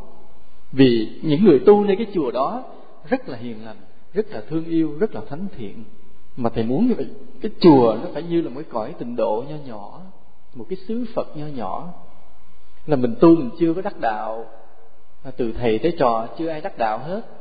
Nhưng mà ít ra, khi người phật tử họ tới chùa, họ thấy tâm họ hồn họ thoải mái không phải lo sợ không phải lo thầy này giận không phải lo cái cô kia trách cô kia mắng không có. Vì họ có cái sai thì họ sẽ được thầy cô nhắc nhở nhưng mà nhắc nhở với một cái nụ cười thương yêu chứ không có cái sừng sộ. Tức là tâm mình phải vậy không giận đó là cái quan trọng. Đó, thì nói cái giận bây giờ ví dụ như mình thấy mình hay chấp ý mình nghĩa là khi mình nghĩ điều gì thì mình hay cho là ý nghĩ mình đúng mình cứ theo đuổi nó đó là một cái sai lớn người tu. Này, mình không có nhu thuận, không vâng lời được. Là huynh đệ mình nói, mình không tin, không nghe không cãi, không làm theo. Nhiều khi miệng không cãi, mà không thèm làm theo. Hoặc là có khi thô hơn rồi mình cãi lại. Thì cái hạnh như vậy là không phải hạnh người tu. Cho nên, cái người tu là đừng chấp ý mình. Phải tập buông bỏ ý mình. Mà cái người mà không có chấp ý mình á, lúc ngồi thiền mới có định. Cái người mà trong đời sống á, mình nghĩ cái gì chấp điều đó cái người đó ngồi thiền không có định, không có định. Tại ý nghĩ nó sẽ có cái sức mạnh do cái chấp nó mạnh nó khởi lên nó cứ kéo dài hoài. Còn tí khi nó vừa khởi lên mình buông, khởi lên mình buông, không chấp nó, không tin nó, không chấp nhận nó. Thì khi ngồi thiền vậy, hiện ra là buông, hiện nó buông rất là thanh tịnh, tâm dễ yên. Mọi người coi lại tâm mình. Thấy tâm mình mà tu không định thì phải biết rằng trong đời sống mình hay cố chấp cái ý của mình. Cứ cho ý mình là đúng, mình nghĩ gì cho đúng, nhiều khi trật lắm rất lắm. Mà có nhiều người bị như vậy lắm. Nhiều người bị như vậy. Ở đây là do tại sao mình chấp ý mình, những ý nghĩ mình sai cứ cho mình đúng là bởi vì mình không có nhận được cái điều thiện từ bên ngoài đến, cái điều thiện từ đức phật, cái điều thiện từ thầy mình, cái điều thiện từ huynh đệ, từ kinh sách. Mình không nhận, mà mình cứ tin cái ý nghĩ mình là nhiều hơn. Do vậy là mình trở nên chấp ý mình, rồi tu thiền nó loạn mà chấp nhiều quá sẽ điên chấp nhiều quá mà có những ý nghĩ nguy hiểm, sai lầm quá độ, cứ chấp hoài thì sẽ điên sẽ điên dấu hiệu điên ban đầu là gì? Mất ngủ căng thẳng. Trên cái người mất ngủ căng thẳng phải sám hối cho lẹ. Buông cái ý nghĩ mình xuống liền, sống thuận theo huynh đệ liền, mới chữa được cái bệnh đó. Nhớ như vậy. Rồi ví dụ như có một cái điều trong tâm mình nữa. Ví dụ mình thấy mình khô khan, mình ít có để ý thương yêu mọi người chung quanh, thì cũng phải tập phải quán từ bi, phải tập đối xử tử tế với mọi người xung quanh mình. Có những người tu á, mà nếu không có tập cái hạnh từ bi từ căn bản á, tu khô khan, mà mình ít có tử tế với người xung quanh mình, mà nhiều khi cái người tu sĩ đạo Phật lại bị cái này sống không thương ai. Không tu lo giải thoát gì thì không biết. Hay lo học nhiều, hay lo quần áo gì cho mình nhiều, hay lo cái gì tiếng mình nhưng mà những người xung quanh mình mình ít có để ý, ít có để ý đến mức độ sâu sắc. Không có tử tế với mọi người, không quan tâm mọi người. Thì đây là cái dở. Hay giận, hay hờn, hay chấp hay nhất, không thương người. Phải thương hết mọi người. Mà mà cái hạnh này quan trọng lắm. Để làm cho người tu có cái tăng tiến được giá trị là cái chỗ này, cái tâm từ bi, tâm độ lượng, cái tử tế một cách sâu sắc là cái chỗ này. Hồi nãy thì nói cái mà nóng giận á mình phải bỏ đi để người ta tin rằng là người thầy tu nó không có xấu. Chứ gặp người thầy tu mà nóng, người ta chê. Nhưng mà người thầy tu mà không thương ai á là mình không phải là chỗ để người ta kính trọng, người ta quý mến, người ta nương tựa. Người ta chỉ nương tựa được nơi cái tấm lòng của một người độ lượng. Còn cái người hẹp hòi nương tựa không được. Cái người đó mình đến mình không nhờ vả được. Họ không có hy sinh cho mình được. Họ không chịu thiệt thòi giúp mình được nên cái người tu phải độ lượng. Thì mình để ý lại đời sống xung quanh mình là ví dụ khi một người đến trước mặt mình mình có hiểu được cái nỗi khổ người đó người đó cần cái gì, người đó còn thiếu cái gì? Và mình có thể giúp được điều gì? Dĩ nhiên giúp người phải tốn của mình, phải thiệt thòi của mình. Chứ đâu thể nào giúp người ta mà mình không tốn đồng nào. Không phải tốn, phải mất công, phải chịu cực. Mình cái tâm từ bi quan trọng mọi người phải để ý là phải tập quán từ bi mỗi đêm lúc nào cũng tâm nguyện thương yêu huynh đệ xung quanh mình, thương yêu tất cả chúng sinh. Mà mình mới tâm nguyện thôi, chưa thành đó. tâm nguyện cho lâu à cho đến cái ngày mà nó sâu sắc á, bắt đầu mình, nó xuất hiện ra một cái gọi là đời sống tử tế với mọi người. Chừng nào mà mình sống tử tế được với mọi người á, thì đó là tâm từ bi nó đang thành tựu. Chứ còn mình tâm nguyện từ bi mỗi đêm, nhưng trong đời sống mình không tử tế với ai hết, thì tâm từ bi chưa thành tựu. Ở đây mình thấy mình đã bắt đầu tử tế chưa? Nhìn lại coi. Trong chúng thì thầy thấy là có những người theo thầy nhiều năm thì có đời sống tử tế với mọi người xung quanh. Cái đó cũng là điều mà thầy mừng, chứ không phải không. Là một số người mới vào mà thầy thấy cũng có cái cái tử tế với người khác, đó là điều thầy cũng mừng. Nhưng cũng trừ một vài người mà thầy thấy chưa được cái tâm đó. Như là sống ở trong chúng mà chưa có tử tế, chưa có tử tế với huynh đệ, chưa tử tế với phật tử tới lui thì đó là những người mà thầy còn lo. Tại vì thầy biết là người này tâm từ bi chưa có, cái phước không được tăng trưởng. Nên về lâu về già, người này là một tu sĩ không có đức độ, không có cái phước lớn. Đó là điều mà thầy lo. Nên cái người tu vậy phải có tâm từ. Nó xuất hiện ra là cái đời sống mình tử tế với mọi người. Hãy nhớ cái điều đó thầy dặn như vậy. Rồi một cái hành nữa để mình phải sửa, phải tu nữa. Là nếu thấy mình hay ganh tị ganh tị tức là thấy huynh đệ mình có gì ưu điểm mình hay ganh. Ở đây có ai bị cái đó không? Cũng có không? Tỷ thấy thầy thương ai nhiều có ganh không? Dám có lắm. Tại, nhưng mà trong chúng thì thầy thấy ít bị nhưng mà cư sĩ hay bị cư sĩ hay bị cái này. Cư sĩ hay bị rồi hay nói bậy bởi vì người cư sĩ là người mà thầy đâu có trực tiếp thì dạy dỗ được. Cho nhiều người bị cái này cũng làm thầy khổ tâm. Khổ tâm là sao? Là trong trường hợp ví dụ thấy thầy nói chuyện với người này có vẻ thân mật bắt đầu người khác xì xò. Mà nói phê bình thế này phê bình thế kia tức là cũng chắc cái ý mình hay nói bậy. Nói bậy cái đó cũng làm cho thầy khổ tâm là vì thầy hiểu là người ta tạo nghiệp. Chứ sự thật khi mà thầy nói chuyện với ai ân cần là đều có một lý do rất là chính đáng. Vì cái người đó có cái điều gì nó, liên quan tới đạo lý như thế nào. Mà có những cái điều mà thầy không thể tiết lộ được tại những cái những bí mật của người ta. À, nhưng mà mà thầy lắng nghe để thầy so sánh với đạo lý hoặc có khi là thầy lắng nghe để thầy học hỏi hoặc thầy lắng nghe để thầy cho lời khuyên. Thì vậy có những điều vậy nhưng mà hãy thấy là thầy hơi lắng nghe nói chuyện với ai ân cần cái bắt đầu những người đi xung quanh ráo ráo ráo ráo thì nói này nói kia cười nói à, thầy sẽ ưu tiên cho cái cô đó. Khổ vậy. Mà thầy thầy công khai.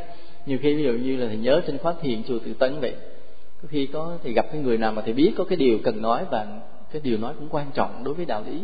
Thầy bắt ghế thì mời ngồi. Thì thầy ngồi ngay giữa sân bàn với thiên hạ đi qua lại đầy cái gì đó. Ngồi thì nói chuyện. Bắt đầu nói à sao ưu tiên cho hai hai cô đó hay ba cô đó? Gì đó. Chắc là tại cô đẹp, tại cô nó giàu. Thấy người ta dễ nó bậy. Dễ nó bậy. Cái đó cũng là ganh tị. Cũng là ganh tị. Cho nên ở đây là mình mà sống trên đời, nhiều khi điều đó cứ phải chịu đựng chứ đừng cho mình không có miệng để mà cãi hết mọi điều. Người ta nói xấu về mình, không có đủ sức. Vì vậy phải phải phải tỉnh trước điều đó, phải bình thản, không có giận trước điều đó, phải chấp nhận sống trên đời là vậy. Chính đức phật còn than, đức phật nói là như một con voi trần xông pha giữa chiến trường, phải hứng chịu nhiều lần tên mũi đạn. Cũng vậy, như lai xuất hiện giữa đời, đem giáo lý đến với chúng sinh, cũng phải chấp nhận nhiều điều phỉ bán nhục mạ đức phật mà còn than như vậy.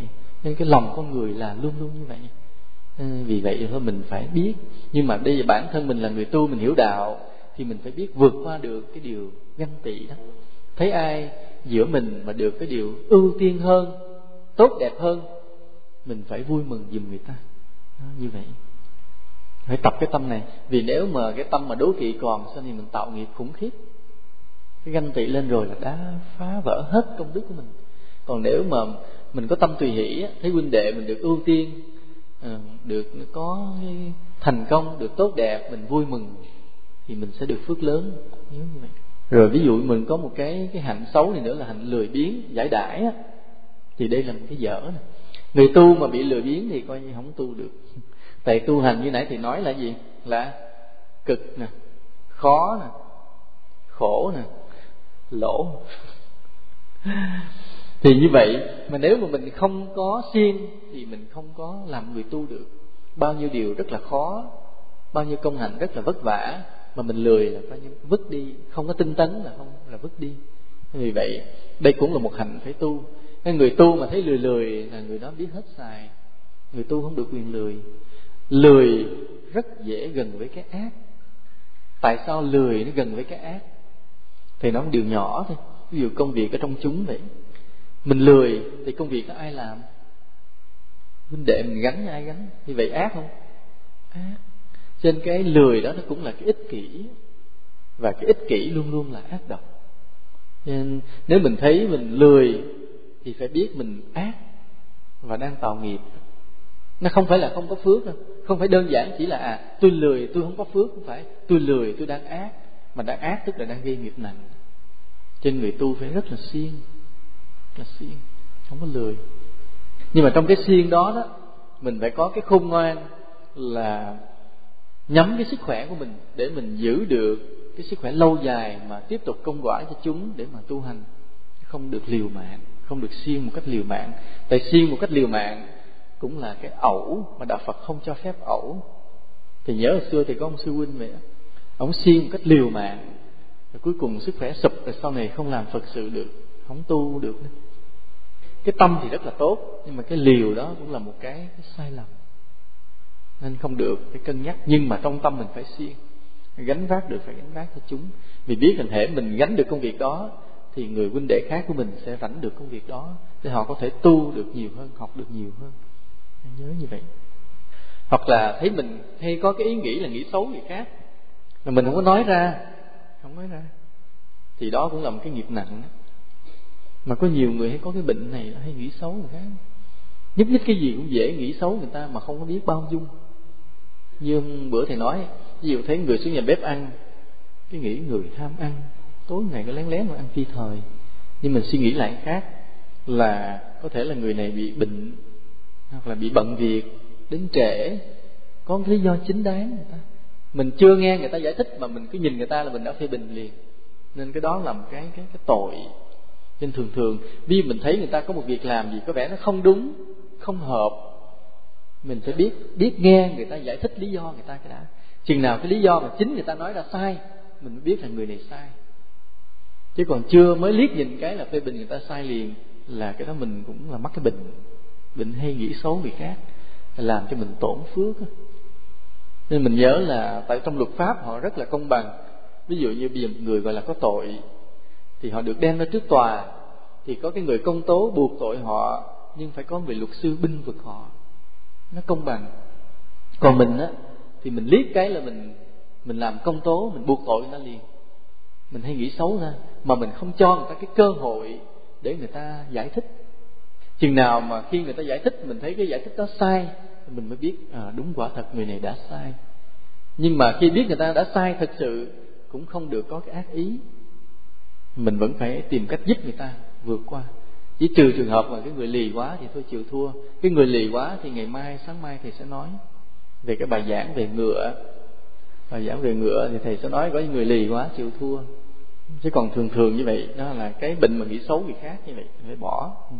Hoặc là thấy mình là chưa gan dạ thì phải phải tập sao cho cho gan dạ dám đối diện với nguy hiểm mà đừng có liều lĩnh liều lĩnh cách ngu xuẩn là không được.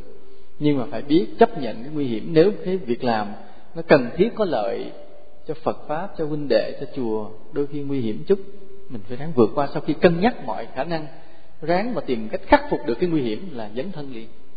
Chứ còn mà nhào vô nguy hiểm để chết thì cũng là cái ngu, nó cũng thiệt hại cho chùa. Phải làm sao vậy? Nhưng mà hãy nói tới nguy hiểm mà rút lui liền, cái đó cũng là dở. Mà thấy nguy hiểm mà chưa có biện pháp khắc phục mà nhào vô liền, cái đó là ngu nên đừng dở, đừng ngu dùm thầy. Nhưng mà phải gan dạ mà khôn ngoan. Đó cũng là những cái cái hạnh, những cái đức tính người tu mà mình phải sửa. Hoặc là thấy mình ăn nói chậm lục, với người tu mà mình sao mình thấy cái lời nói mình không có lưu loát, không có gãy gọn, nói người ta không hiểu, thì cũng phải sửa, phải tập lại để ăn nói cho nó gãy gọn, lưu loát, nói người khác hiểu được. Chứ có nhiều người nói thầy không hiểu, thì như vậy nữa đi giảng mà không hiểu là thầy thuộc lại là là là cũng thông minh hơn con cháu Michael, chứ không có đơn giản. Mà có nhiều người nói thầy không hiểu. Đó là là thua rồi. Nên là phải tập mình ăn nói cách nào để người ta hiểu được. Khi mình nói điều gì đó, mình phải đánh giá là cái người nghe đã hiểu chưa? Phải tập đánh giá, tự chính mình chính mình phải tự đánh giá là người nghe đã hiểu chưa? Mà nếu tự mình đoán là người nghe chưa hiểu, thì phải làm cho người ta hiểu. Thầy đi giảng pháp, thầy cũng nhờ như đó. Khi thầy giảng bài pháp thì nói ra một lời, thầy phải luôn luôn tự đánh giá cái lời nói vừa rồi đã đủ để người ta hiểu chưa? Mà nếu mà thầy tự đánh giá thấy chưa hiểu thì phải nói thêm câu nữa, nói thêm câu nữa. Mà khi thầy đánh giá người ta hiểu rồi, thì phải chuyển đề tài liền, chứ không nói nữa. Nói nữa nó thành ra gì? Nói dai. Mà nói dai thì người ta người ta bái, người ta vái, người ta ngán. Người ta đã hiểu rồi mà nói nữa, người ta ngán đó là nguyên tắc của giảng sư. Ừ. nhưng mà người ta chưa hiểu, mà mình bỏ đề tài nói qua đề tài khác thì người ta cũng cũng ngáp. Không hiểu là người ta chán vấn đề luôn trên giảng pháp là như vậy đó. Giảng pháp là nói đủ để hiểu, đừng để dư, đừng để thiếu. Rồi trường hợp đó là mình nói, rồi trường hợp mình mắc bệnh nói nhiều thì phải làm sao? Thì phải tập, bớt nói lại, bớt nói lại. Là nói vừa đủ, người ta hiểu rồi là thôi dừng lại đổi qua đề tài khác. Đó là những cái hành tu đó, thì nói là tu sửa à, chút chút chút chút như vậy. Đó. Rồi bây giờ là những cái tiếng cao hơn trong việc tu này. ví dụ như là bây giờ trong đời sống của mình, mà tâm ít tỉnh giác, tâm ít thanh tịnh, thì phải sao? Đó là cái mức độ cao rồi đó. Tâm mình mà cứ quên hoài, là có vọng tưởng không có vọng tưởng, mình không kiểm soát, mà cứ chạy theo vọng tưởng. Ý nghĩ khởi lên rồi là cứ bám theo nó, suy nghĩ mãi. Thì cái này là một sai lầm lớn của người tu, không được phép nên vì vậy mà cái chỗ này là chỗ tu cao rồi, là phải thường xuyên phải tỉnh giác, giữ tâm thanh tịnh. Mà mình giữ hoài không được là biết mình nghiệp nặng thì phải phải lạy phật, phải sám hối phải siêng làm phước, phải, đó là nói này. rồi một cái hạnh tu cao nữa là phải nghe băng, phải tham khảo giáo lý, phải nghiên cứu kinh điển để mình hiểu sâu hơn về đạo phật. Vì giáo lý đạo phật rất là mênh mông kỳ vĩ. Nãy giờ thì nói bao nhiêu cái hạnh là những căn bản chút chút thôi nhưng mà khi vào sâu rồi, cái mức độ tu mà cao rồi, thì mình phải có cái mức độ hiểu về kinh phật rất là sâu. Hiểu những cái luận bản của chư tổ, hiểu rất kỹ để mình đối chiếu với cái sự tu hành của mình. Vì lúc đó cái tâm linh mình nó tăng lên dần dần rồi, thì những cái hạnh căn bản chưa đủ. Là phải học những kinh điển cao siêu hơn nhiều, học những cái lý luận của các thiền sư cao siêu hơn nhiều. Chứ không có dừng lại. Đó cũng gọi là cái tu mà tu ở mức độ nâng cao lên nên ở đây thường thường là thầy cho nghe băng của thầy để làm cái giáo lý nền tảng, căn bản. Rồi sau khi cái người nào mà nghe băng thầy nắm được cái giáo lý nền tảng của thầy rồi, thì thầy phải cho nghiên cứu vào kinh điển Nikaya. Tự người đó phải nghiên cứu rồi thầy góp ý hướng dẫn thêm. Rồi bắt đầu sẽ nghiên cứu qua cái lý luận của đại thừa, vân vân. Thì sau này mới làm giảng sư được. Nó phải đi qua nhiều bước như vậy. Chứ không phải là chỉ nghe băng của thầy mà đủ đâu. Phải nghiên cứu trực tiếp vào bản Nikaya. Rồi có điều kiện học thêm chữ nho, có điều kiện học thêm tiếng Bali, học thêm tiếng Anh. Người tu này phức tạp lắm chứ không phải dễ. Để làm thầy thiên hạ không phải dễ, khó. Rồi cái bước tu cao hơn nữa là làm gì? Là là phải thực hành thiền định chuyên sâu. Phải thực hành thiền định chuyên sâu. Nên cái mà gọi là tinh tấn tu tập thiền định là cái điều không thể thiếu. Nó chính là việc tu mà ở mức độ chuyên sâu cao hơn. Nên vì vậy mỗi ngày cái công phu thiền không để gián đoạn. Trong đời sống hàng ngày, từng giờ kiểm soát tâm mình không để gián đoạn. Rồi lâu lâu thì mở cái khóa tu nên mà mình nỗ lực cho quen. Rồi đến lúc nào mà chùa mình đủ duyên thuận tiện, thì mình xây được những cái thất bắt đầu cho nhập thất dài hạn. 6 tháng, năm hai năm gì đó, thì lúc đó tới đó. Nhưng mà phải đủ cái phước mà thầy hay nói là bây giờ ví dụ như thầy ép cho tu nhiều để được cái định sớm, mà không đủ phước, mai mốt mất cái định đó đừng có tưởng là hễ được định là được luôn. Đừng hiểu lầm như vậy. Mà phải nhớ là cái định nó lệ thuộc vào cái phước của mình. Cái phước của mình chưa vô tận thì cái định nó cũng sẽ hữu hạn. Lúc nào đó có rồi mất. Nhiều người bị lắm. Mà họ không biết tại sao. Rất nhiều người nói, ủa, tu thời gian cho tôi định giờ mất. Họ đâu có biết rằng đó là hết phước. Cho nên vì vậy, cái lý do mà thầy cứ nói rằng là phải song song với việc tu thiền là phải siêng làm phước vậy. Cho nên thầy không có ép tu thiền nhiều vì ép thì nhiều mà không có thời giờ để làm phước. Đó là một cái tai họa về lâu về dài. Vì vậy phải cân đối hai bên. Để đến lúc nào mà mình có những cái cơ hội làm cái phước nó vô tận, thì cái thiền định nó mới vô tận. Mà thế nào để làm phước vô tận, thì thầy xin hẹn trong những đêm tới, trong buổi tối thầy sẽ giảng cho nghe cái làm phước mà vô tận như thế nào, hay làm phước nó hữu hạn như thế nào. Thấy cũng đi làm phước á, nhưng mà nhìn vô biết người này làm cái phước này nó càng hữu hạn, hưởng lúc hết mà thấy cũng đi làm phước nhưng biết cái người này cái phước tạo ra rồi nó vô hạn vô biên đi hoài luôn. Đó, nên mình phải biết cái cách như vậy. Thì vài đêm nữa thầy sẽ giảng. Nếu thầy có quên nhắc thầy cái đề tài đó nó quan trọng. Rồi một cái bước là để nâng cao cái cái việc tu chuyên sâu nữa là trong đời sống thì mình tinh tế sâu sắc gọt giũa từng cái hành vi từng cử chỉ của mình.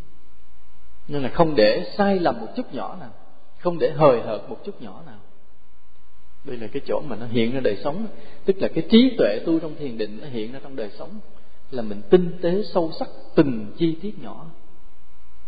Nên đánh giá cái người tu tốt hay không là chỗ này.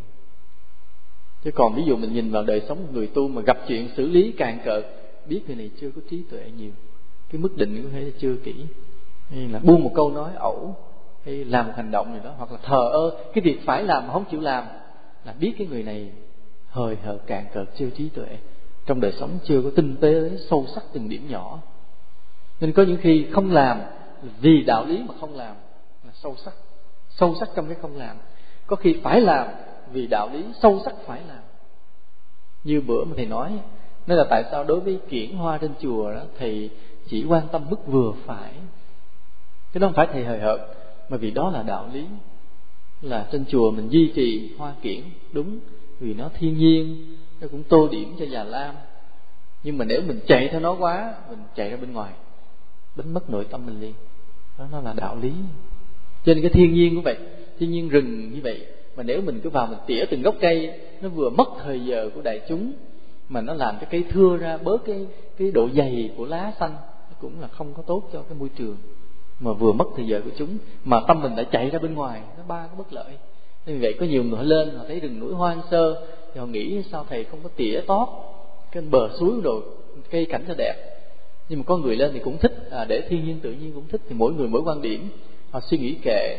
Nhưng mà thầy làm hay không làm thì đều thầy có cái đạo lý có lý do của nó. Làm ở mức độ nào vừa đúng thì làm không để vượt quá nó. Mà trong đời sống đối với con người cũng vậy. Có những con người mà mình phải đối xử như thế. Với những người kia mình phải đối xử như thế đều có cái lý do có cái đạo lý của nó hết chứ không có làm ẩu không có cảm tính. Có những người vào thì nhận làm với chúng thì có những người vào thì không nhận chúng. Hoặc có những người mà thầy thường hay rầy hay la. À, có những người thầy thầy yên tâm thì khen ngợi. Có những người thầy không nói tới mặt. Vì có lý do có đạo lý của nó hết. Mỗi cái đều không có cảm tính. Nó có cái lý do sâu sắc kỹ lưỡng của nó. Ừ, có những khi thế này dĩ nhiên là thầy không hoàn toàn thể đạt được như các vị thánh, nhưng mà thầy nói ra những điều đó là thầy muốn nhắc chúng như vậy. Là mấy cô, mấy chú phải để ý là trong đời sống của người có trí tuệ tu hành mình không được quyền hời hợt một điểm nào hết. Bất cứ cái điểm gì đến trước mắt mình mình phải có cái đạo lý soi sáng nó để mà xử lý. Cái xử lý đó có khi không làm gì hết là đúng, nhưng có khi phải làm điều gì đó mới đúng. Đó gọi là cái mức độ nâng cao của đức hạnh, của trí tuệ mà cái thành tựu của một người tu chính là chỗ đó, chính là trong đời sống hàng ngày, mình xử lý mọi điều một cách rất sâu sắc, đầy đạo lý ở trong, luôn luôn ứng dụng đạo lý trong từng chi tiết nhỏ của cuộc sống. Đó là cái nâng cao. Rồi còn một cái để gọi là tu hành nữa, là cuối cùng nói chung của cái người tu, mình nhất là người tu trong đạo Phật, là chiến thắng được cái ảnh hưởng của thế giới vật chất. Là vì sao vậy? Vì cái thế giới hiện tại, cái khoa học kỹ thuật nó tiến bộ nhiều quá. Cho nên là nó làm cho con người ta tiện nghi hơn và cũng làm cho người ta bị đắm nhiễm hơn. Như thầy nói ngày xưa, vải đâu có đẹp như bây giờ. Bây giờ thì lụa là gấm vóc, là in theo mẫu mã thời trang đủ cách hết như là thế gian nó bày ra đủ trò để làm cho người ta phải đắm nhiễm. Thì cái người tu là chỗ vượt qua điểm này. Nhưng mà nó lại khổ cái này là khoa học kỹ thuật. Nó là cái thành tựu của trí tuệ loài người qua biết bao nhiêu thế hệ.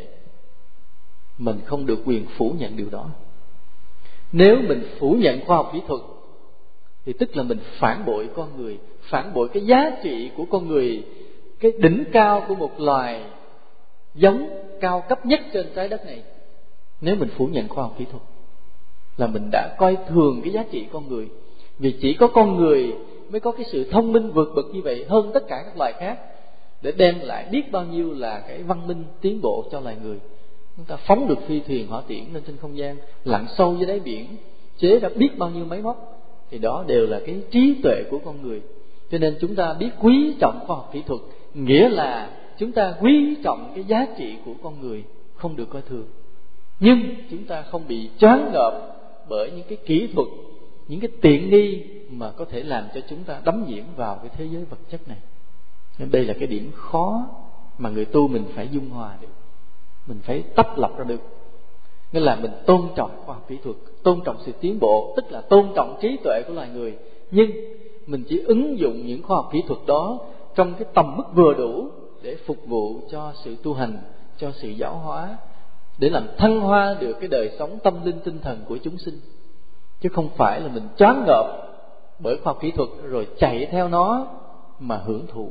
Bởi vì khoa học kỹ thuật là, gọi là phục vụ cho con người, đem đến tiện nghi sự hưởng thụ cho con người. Mà nếu mình trôi theo cái điều đúng cái mục tiêu đó là mình mất liền, mình không còn là tu hành đúng nghĩa nữa. Nhưng hôm nay mình nói cái chữ tu, tức là chỗ này.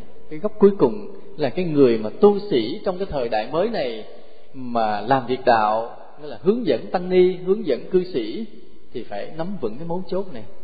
Là chúng ta tôn trọng khoa học kỹ thuật vì đó là trí tuệ của loài người. Nhưng chúng ta biết ứng dụng khoa học kỹ thuật trong cái chừng mức nào đó vừa phải để phục vụ cho đạo, phục vụ cho sự tu hành, cho việc giáo hóa chúng sinh, cho việc thăng hoa được cái cái tâm linh, đạo đức của con người. Chứ không phải là trôi theo khoa học kỹ thuật rồi đắm nhiễm cái vật chất, cái tiện nghi như vậy đây đây là điều mà cuối cùng chúng ta nói. Mà cũng để nhắc lại như vậy là người tu mình không được ham tiền, không được ham giàu. Vì có những người tu vậy, nhiều khi tu lâu rồi mà cái bệnh tham tiền, tham giàu còn. Mà tham giàu, tham tiền nó còn là thế nào, mình cũng mất đạo đức và cũng gây mất tính tâm cho phật tử. Tiền thì cũng cần thiệt. Là bởi vì sao? Vì có thực mới mới vực được đạo. Vực nghĩa là gì? Nghe câu đó thì thấy nhiều người hiểu lầm á. Người ta nói có thực mới giật được đạo có thực mới vực được đạo. Vực nghĩa là gì? Vực là gì? Vực là đỡ dậy, làm phát triển được đạo. Có thực mới vực được đạo. Là chúng ta phải có một cái tiền bạc, phải có cái chùa, chúng ta phải có miếng ăn, mình mới có thể phát triển được phật pháp. Cái câu đó là một người nói rất là khôn ngoan, rất là thực tế đó, phải có vật chất có của cải có cơm có gạo ăn có quần áo mặc có xe có nhà có chùa. Chúng ta mới làm việc đạo được đúng như vậy. Nhưng đừng để những điều có đó trở thành một cái tham trong tâm mình. Thì có một lần vậy là có bé bé trinh bên mỹ về đến đây xin tu mười mấy ngày. Rồi hôm cái về mỹ rồi rồi cái đến chào thầy. Chào thầy ngồi nói chuyện chừng nửa tiếng thì nói chuyện. Thì bé trinh nói ra, thì thầy thấy thầy hơi hơi buồn hơi buồn. Nói con lên, thầy mới hỏi cho con lên, con ở đây mấy ngày tu vậy, con có thấy con thoải mái không? Nói dạ con thấy thoải mái, tại vì con thấy chùa này không có ham tiền. Trời ơi, trời. Thì tưởng là nó tu tốt rồi sao nó để chùa không ham tiền. Thì trận mắt thì dòm nói, sao không ham tiền? Nói dạ tại vì con thấy không bao giờ nghe nhắc tới tiền bạc, chỉ thấy hướng dẫn con tu rồi thôi. Thì ngang đó thầy không dám hỏi nữa thầy thì sợ hỏi nữa, bắt đầu kể chuyện xấu chùa khác không? Tại vì nói chùa này không ham tiền, tức là nói có chùa khác có ham tiền phải không? Mà hễ mình nghe nói, cái nói được, cái nói nữa. Cái thôi thầy im luôn, thầy không hỏi nữa. Tại vì hỏi nữa, cái nói xấu chùa khác mang tội, thôi thầy không nói. Nhưng mà điều đó làm cho thầy có nỗi buồn. Tức là đi đâu cũng bị rồi đó. Đi đâu cũng bị rồi. Và đây là điều mà thầy muốn mong như vậy. Mong tất cả mọi chùa, mọi tu sĩ là mình không không ham tiền. Có khi nghèo cũng chấp nhận nhưng mà mức độ bất cứ lúc nào mình cũng lo cho đạo cũng lo cho chúng sinh. Vậy thì đó là cái cái thành công được của một người tu sĩ. Nãy hôm nay mình nói cái chữ tu vậy đó. Chữ tu có nhiều nghĩa.